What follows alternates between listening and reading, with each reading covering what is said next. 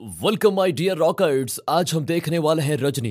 Movie की शुरुआत में हमें अभिजीत नाम के एक आदमी को दिखाया जाता है, जो कि अपनी बीवी गौरी के साथ अपने घर जा रहा है। इसी बीच उसे गौरी के भाई नवीन का कॉल आता है। अभिजीत उससे बात कर ही रहा होता है कि तभी वो देखता है, उसकी गाड़ी का पेट्रोल खत्म हो गया। इसलिए वो कॉल काट देता है और गाड़ी बीच रास्ते में रुक जाती है। गौरी कहती है कि तुमने तो इसका टैंक फुल करवाया था। हाँ करवाया तो था, लेकिन अब क्या कर सकते हैं? अब वो देखता है कि इस वक्त कोई कार भी अवेलेबल नहीं है। फिर वो कहता है कि मैं एलेक्स को कॉल करके देखता हूँ, क्या पता कुछ हो जाए। लेकिन गौरी मना कर देती है क्योंकि एलेक्स को आने में काफ़ी टाइम लगेगा। तभी वो एक रास्ता निकालता है। फिर अभिजीत पास के पेट्रोल पंप का पता करके वहाँ से पेट्रोल लाने के लिए जाता है। पर जाने से पहले गौरी से कार का दरवाज़ा लॉक शीशा ऊपर करके बोलता है। गौरी बिल्कुल ऐसा ही करती है और तभी उसकी आँख लग जाती है। फिर कुछ देर बाद उसकी आँख एक अजीब सी आवाज़ के कारण खुलती है। ऐसा लग रहा था जैसे कार के छत पर दो लोग लड़ रहे हो। फिर वो कार के विंडशील्ड पर देखती है तो वहाँ खून बह रहा था। जिसके साथ ये सीन होता है कट। अगले सीन में हमें दिखाया जाता है कि गौरी हॉस्पिटल में है और उसकी हालत काफ़ी ज़्यादा खराब है। उसे तीन कॉलेज स्टूडेंट्स यहाँ पर लेकर आए थे।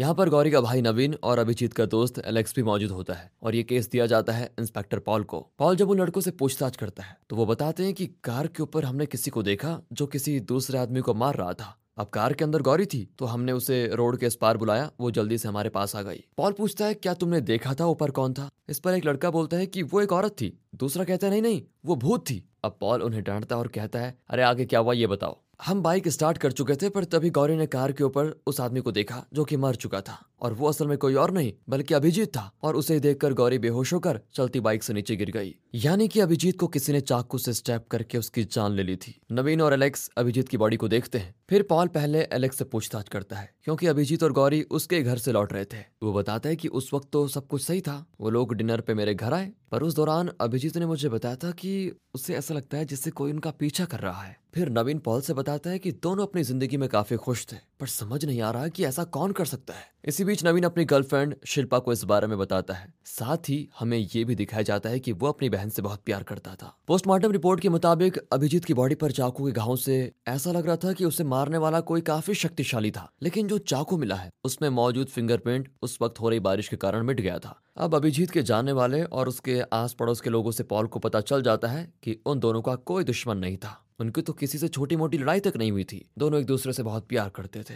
उन्होंने लव मैरिज की थी, जिसमें गौरी का साथ नवीन ने दिया था, क्योंकि पहले उसके पिता इस शादी के लिए राज़ी नहीं हो रहे थे तो नवीन ने अपने पिता को मनवाया। अब जब सब कुछ सही था और अभिजीत को किसी लेडी ने मारा था तो पॉल को शक होता है कि कहीं अभिजीत का कोई अफेयर तो नहीं चल रहा था। अब गौरी तो इस वक्त ऐसी हालत में थी कि वो कोई बयान भी नहीं दे पाती, पर नवीन को अभिजीत पर पूरा विश्वास था कि वो ऐसा इंसान नहीं था। अब पुलिस स्टेशन से लौटकर वो एलेक्स से यही बात कहता है कि पुलिस तो अपने मन से कोई ना कोई एंगल निकाल लेती है, लेकिन मैं खुद इसका पता लगाऊँगा कि इसके पीछे कौन हो सकता है। इसी बीच नवीन देखता है कि रोड के उस पार से कोई महिला लगातार उन्हें देख रही है। वो इस बारे में एलेक्स को बताता है, पर जब एलेक्स पीछे देखता है तो वहाँ पर कोई नहीं होता। अब पॉल की बातें और उस औरत की परछाई नवीन के दिमाग में घूम रही थी तो वो नवीन के कमरे की तलाशी लेता है, जहाँ उसको कुछ भी नहीं मिलता। फिर वो बैंक में काम करने वाले एक दोस्त को कॉल लगाकर बोलता है कि मेरी बहन गौरी का कार्ड तुम्हारी बैंक का है। मैं उसके नंबर से रात में हुई ट्रांजेक्शन का मैसेज देखकर तुम्हें उसके बारे में बताता हूँ और तुम चेक करके ये बताओ कि वो कार्ड कहाँ कहाँ स्वाइप किया गया था। उसका दोस्त कहता है कि ठीक है, मुझे थोड़ा टाइम तो दो। फिर नवीन अपनी बाइक निकालकर उस जगह पर पहुँचता है जहाँ पर अभिजीत को मारा गया था। उसी वक्त नवीन के दोस्त का कॉल आता है और वो उसे बता देता है कि कार्ड एक पेट्रोल पंप में इस्तेमाल हुआ था। वो पेट्रोल पंप इसी एरिया के बहुत करीब है तो तुरंत नवीन वहाँ पर पहुँच जाता है। दरअसल, गौरी का कार्ड लेकर अभिजीत यहीं पर एक ऑटो से पेट्रोल लेने इस पेट्रोल पंप पर आया था और ये बात नवीन को पेट्रोल पंप के सीसीटीवी से पता चल जाती है। सीसीटीवी में नवीन देखता है कि ऑटो से अभिजीत आया था। उसके साथ एक लेडी भी बैठी हुई थी जिसका चेहरा नहीं दिख रहा था। नवीन अगली सुबह ये वीडियो ले जाकर पॉल को दिखाता है। साथ ही वो ऑटो का नंबर भी बताता है। अब चेक करने पर यह ऑटो सेल्वम नाम के एक आदमी का निकलता है, जिसका नाम सुनकर जूनियर ऑफिसर रंगा कहता है कि, सर, अभी तो मैंने उससे पूछताछ करके छोड़ा था। वो तो कह रहा था कि मैं दिन भर कई सारे लोगों को बैठाता हूँ। मुझे याद नहीं है कि कौन अभिजीत है, कौन विवेक। अब उसने पुलिस से झूठ बोला था। पहला शक पुलिस को उसी पर था। पुलिस तुरंत सेल्वन को ढूँढने में लग जाती है। नवीन भी अपनी तरफ़ से उसे तलाश कर रहा होता है। फिर रात तक आखिरकार पुलिस सेल्वम को पकड़ लेती है, जो कि पुलिस की मार के बाद सच बता ही देता है कि उस रात अभिजीत पेट्रोल लेने के लिए मेरे ऑटो से गया था। पर इसके बाद वो झूठ कहता है कि मैंने अभिजीत और उसकी बीवी को बैठाया, फिर उन्होंने पेट्रोल लिया और फिर मैंने उनको वापस छोड़ दिया। इस पर पॉल उसे गुस्से में कहता है कि चुपचाप सच बता दे, वरना ये डंडा इतनी ज़ोर से पड़ेगा कि तब तक सेलमन सच बताने के लिए राज़ी हो जाता है। वो बताना शुरू करता है कि, सर, वो औरत मुझे न्यू ईयर के दिन मिली थी। उसने मुझसे काफ़ी प्यार से बात की और चेन्नई घुमाने के लिए बोला। मैं बेशक गया और मैंने उसे घुमाने के बहाने एकांत में ऑटो रोककर उसका फ़ायदा उठाना चाहा। पर वो अचानक से गायब हो गई और जब मैं वहाँ से भागने वाला था तो वो फिर मेरी ऑटो में बैठी हुई थी। काफ़ी देर घुमाने के बाद मैंने उसे एक अपार्टमेंट के पास छोड़ दिया था। जिस दौरान उसने मुझे पैसे भी दिए। मेरा नंबर लेकर बोला कि मैं जब भी तुम्हें बुलाऊं तो तुम्हें आना पड़ेगा। अब वो अच्छे पैसे देती थी तो मैं भी जब वो कॉल करती थी तो उसे पिकअप करने के लिए पहुँच जाता। वो अक्सर अपने घर से आईटी ऑफ़िस और उसी अपार्टमेंट में जाती थी, जहाँ मैंने उसको छोड़ा था न्यू ईयर के दिन ये अपार्टमेंट और ऑफ़िस असल में अभिजीत का ही था। सेल्वम आगे बताता है कि उसने मुझे कभी अपना नाम नहीं बताया, पर एक बार उसके पास पैसे नहीं थे तो उसने एक बार में काम करने वाले सत्या के पास अगले दिन जाकर मुझे पैसे लेने को बोला। मैंने पैसे ले लिए, बाकी उसके बारे में मैं कुछ नहीं जानता, सर। रही बात उस रात की तो उस रात उसने मुझे शाम सात बजे बुलाया और अभिजीत की गाड़ी का पीछा करने के लिए बोला। फिर कुछ दूर आगे जाने पर उसने मुझे एक एटीएम के पास रुकने के लिए कहा और मुझे वही इंतज़ार करने के लिए बोलकर वो चली गई। काफ़ी देर के बाद वो आई और मुझे ऑटो वापस घुमाने के लिए बोला था। जिस दौरान अभिजीत ने हमें रोका। अब वो लेडी ऑलरेडी बैठी थी, फिर भी वो अभिजीत को बिठाने के लिए मान गई। दोस्तों, यहाँ मैं आपको बता दूँ कि इस महिला ने अभिजीत की गाड़ी के फ्यूल की पाइप ब्रेक कर दी थी, जिस कारण उसका पेट्रोल खत्म हो गया था। फ़िलहाल अभिजीत ऑटो से पेट्रोल पंप गया और पेट्रोल लेने के बाद वापस उसने छोड़ने के लिए बोला। जिस दौरान वो महिला अभिजीत को ही देख रही थी। फिर अचानक उसने अभिजीत को उसके नाम से पुकारा और एक ही पल में वो शैतान बन गई। उसने अभिजीत का गला दबाकर उसे स्टेप कर दिया। अब ऑटो वाला आगे बताता है। जिस दौरान मैंने अचानक से ब्रेक मारा और अभिजीत बाहर जाकर गिरा। फिर वो महिला भी नीचे उतर गई और मैं तो मौका देखकर भाग गया। उसके बाद ही उसने अभिजीत को मारा होगा। और तब से मैंने उस लेडी को ब्लॉक कर दिया है, फिर उससे कभी नहीं मिला। फ़िलहाल पॉल सेल्वम के ज़रिए उस महिला का स्केच तैयार करवाता है। इसके बाद यहाँ से सेल्वम को लेकर रंगा उस जगह पर जाता है, जहाँ से वो उस महिला को पिकअप करता था। दरअसल ये जगह किसी का घर नहीं, बल्कि कोठा है। जहाँ पर रंगा उस औरत का स्केच और अभिजीत की फ़ोटो दिखाकर सभी से पूछता है कि क्या किसी ने इनको यहाँ देखा तो सभी नाम जवाब देते हैं। अब इसके बाद बारी थी सत्या की, जिसे पुलिस पूछताछ के लिए पकड़ लेकर जाती है। कुछ देर के बाद पॉल नवीन को बुलाकर कहता है कि सत्या उस औरत के कांटेक्ट में तब था, जब वो लड़कियों की दलाली करता था। पर शादी होने की वजह से उसने ये सब कुछ छोड़ दिया। बाकी हमने सेल्बम से उस औरत का नंबर लेकर चेक किया तो इन छह महीनों में उसने ज़्यादातर कॉल सेल्बम और अभिजीत को किए हैं। तो सिचुएशन को मानते हुए हमारा ये मानना है कि हो सकता है अभिजीत उस लेडी का कस्टमर था। फिर दोनों के बीच सीरियस रिलेशनशिप शुरू हो गई। फिर किसी बात की वजह से मतभेद हुआ होगा, जिस कारण उसने प्लानिंग करके अभिजीत की जान ले ली। अब क्योंकि गौरी ठीक होकर घर आ गई थी तो बस वही बची थी पूछताछ करने के लिए। अगले दिन पॉल गौरी से पूछताछ करने के लिए आता है। जो अभिजीत के अफेयर की बात सुनकर कहती है कि नहीं नहीं, अभिजीत ऐसा कुछ नहीं कर सकता। आप केस को हैंडल करने में जल्दबाजी कर रहे हो और इसीलिए ये बोल रहे हो। फ़िलहाल अगले दिन जब गौरी शिल्पा के साथ घर का सामान लेने के लिए जाती है तो वहाँ सत्या उस पर नज़र रखे हुए होता है और ये चीज़ वहाँ नवीन भी पहुँच देख लेता है। फिर वो पूरा दिन सत्या का पीछा करता है, जो की बाहर जाता है और वहाँ से अपना काम होने के बाद घर के लिए निकलता है और इस दौरान नवीन उसके पीछे ही था। अब वो जब अपने घर के अंदर चला जाता है तो नवीन पॉल को फ़ोन करके बताता है की मैं सत्या के घर के पास हूँ, वो मेरी बहन का पीछा कर रहा था। आप जल्दी यहाँ पर आ जाइए, मुझे शक है की वो ज़रूर कुछ प्लान कर रहा है। पॉल कहता है कि अपनी लोकेशन शेयर करो। फ़ोन रखते नवीन देखता है कि जिस घर में सत्या घुसा था, वहाँ से एक लेडी बाहर आती है। अब नवीन उसका भी पीछा करने लगता है, जो कि कुछ दूर पर जाकर कुछ डॉग्स को खाना खिलाने लगती है। इसी दौरान अचानक से नवीन को वो लेडी देख लेती है और अपने कुत्तों को उसके पीछे छोड़ देती है, जिनसे किसी तरह नवीन पीछा छुड़ाता है। लेकिन तभी वो लेडी उसे अचानक से पीछे से मारकर बेहोश कर देती है। इसके कुछ देर के बाद वो लेडी शिल्पा और गौरी के घर पहुंचकर उन पर हमला कर देती है। इधर जब नवीन को होश आता है तो वो सीधा अपने अपार्टमेंट में पहुँचता है, जिसके गार्ड को किसी ने मारकर बेहोश किया था।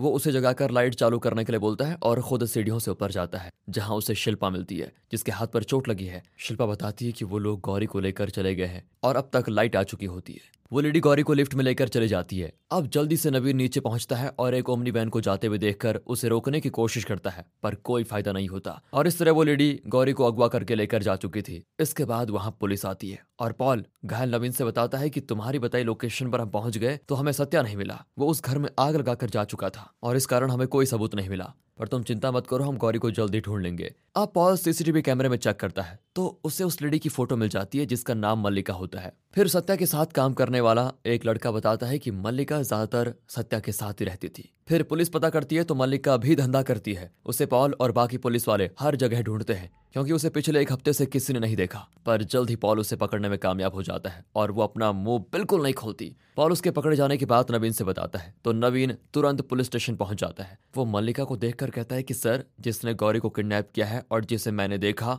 वो तो कोई और है। इस पर पॉल कहता है कि तुम अंधेरे में ठीक से नहीं देख पाए होंगे। वो नवीन की बात मानता ही नहीं और उसे जाने के लिए कह देता है। पर नवीन को गौरी की बहुत चिंता होती है, जो न जाने किस हाल में होगी। इसीलिए नवीन सत्या की उसी जले हुए घर की तलाशी लेने के लिए चला जाता है। यहाँ पुलिस ने मल्लिका के मिल जाने से पहले पेपर में सेल्बम की बनाई हुई स्केच और सत्या की फ़ोटो निकाली थी, जिस कारण एक डॉक्टर फ़ोन करके पॉल को बता देती है कि ये दोनों एक ही पर्सन है, ये मेरी पेशेंट है। इसका नाम रजनी है। वो बताती है कि असल में रजनी को डिस्फोरिया नाम का एक डिसऑर्डर है, जिसमें एक लड़के को मेंटली और फिजिकली लगता है कि वो लड़की है, और यही प्रॉब्लम रजनी को भी थी। उसे यहाँ मल्लिका लेकर आई थी। काउंसलिंग के बाद हमने उसे पूरी तरह से लड़की में ट्रांसफॉर्म करने का फैसला किया और अब तो पूरी तरह से फीमेल में बदल चुकी है। सच्चाई जानकर पॉल नवीन को कॉल करके कहता है कि तुम सही कह रहे थे। इन सब के पीछे रजनी का हाथ है और सत्या ही रजनी है। इस पर नवीन बोलता है कि, सर, मुझे भी सच पता चल गया है और किस्मत से मुझे उस जगह का पता चल गया है जहाँ से रजनी बिलोंग करती है। इसके बाद अगले दिन चेन्नई से दूर एक गाँव के थिएटर में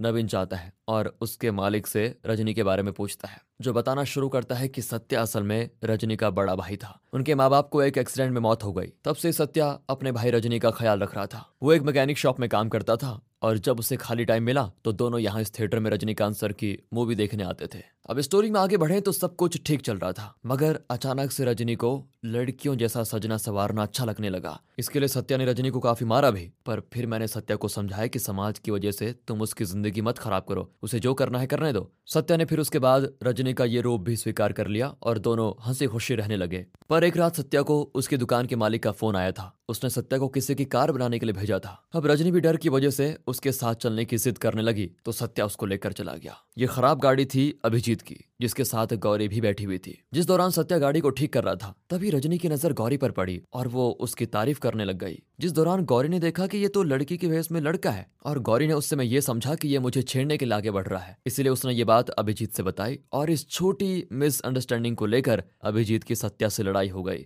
जिसे अभिजीत ने धक्का दिया और रोड पर आ रही ट्रक के कारण सत्या की मौत हो गई। पुलिस स्टेशन में रजनी ने इसका विरोध भी किया और कुछ पुलिस वालों को मारा भी, जिस कारण पुलिस ने उसे लॉकअप में डाल दिया और रात के वक्त एक पुलिस वाले ने रजनी के सारे कपड़े उतार कर उसे मारने के साथ उसके साथ दुष्कर्म भी किया। इस घटना ने रजनी को पूरी तरह बदल दिया और वो गाँव छोड़कर चेन्नई चली गई। फिर कुछ महीने के बाद जब वो लौटी तो उसने थिएटर के मालिक को बताया कि मैंने उन्हें देखा। वो दोनों हँसी खुशी अपनी ज़िंदगी बता रहे हैं। और फिर जाकर उसने ये सारा प्लान बनाया और अभिजीत की जान ली। इसमें मल्लिका ने भी उसका साथ दिया। रजनी ने अभी तक गौरी को ज़िंदा रखा था, क्योंकि वो नवीन और गौरी दोनों को साथ में मारना चाहती थी। अब थिएटर मालिक कहता है कि तुम यहाँ पर जो जानने आए हो, वो तुम्हें नहीं पता चलेगा। उस पर नवीन कहता है कि रजनी के लिए सत्या जितना ज़रूरी था, उतना ही मेरी बहन गौरी मेरे लिए बहुत ज़रूरी है। मैं उसे ढूंढ कर रहूँगा। अब आज भी रजनीकांत की मूवी यहाँ पर चलाई जानी थी, जिस कारण पब्लिक पागल हो रही थी। उसी में नवीन और रजनी की आँख एक दूसरे से मिल जाती है, और अब नवीन रजनी का पीछा करते हुए एक खंडर सी जगह पर पहुँचता है। वहाँ पर रजनी ने कमरे में गौरी को बाँध कर रखा था।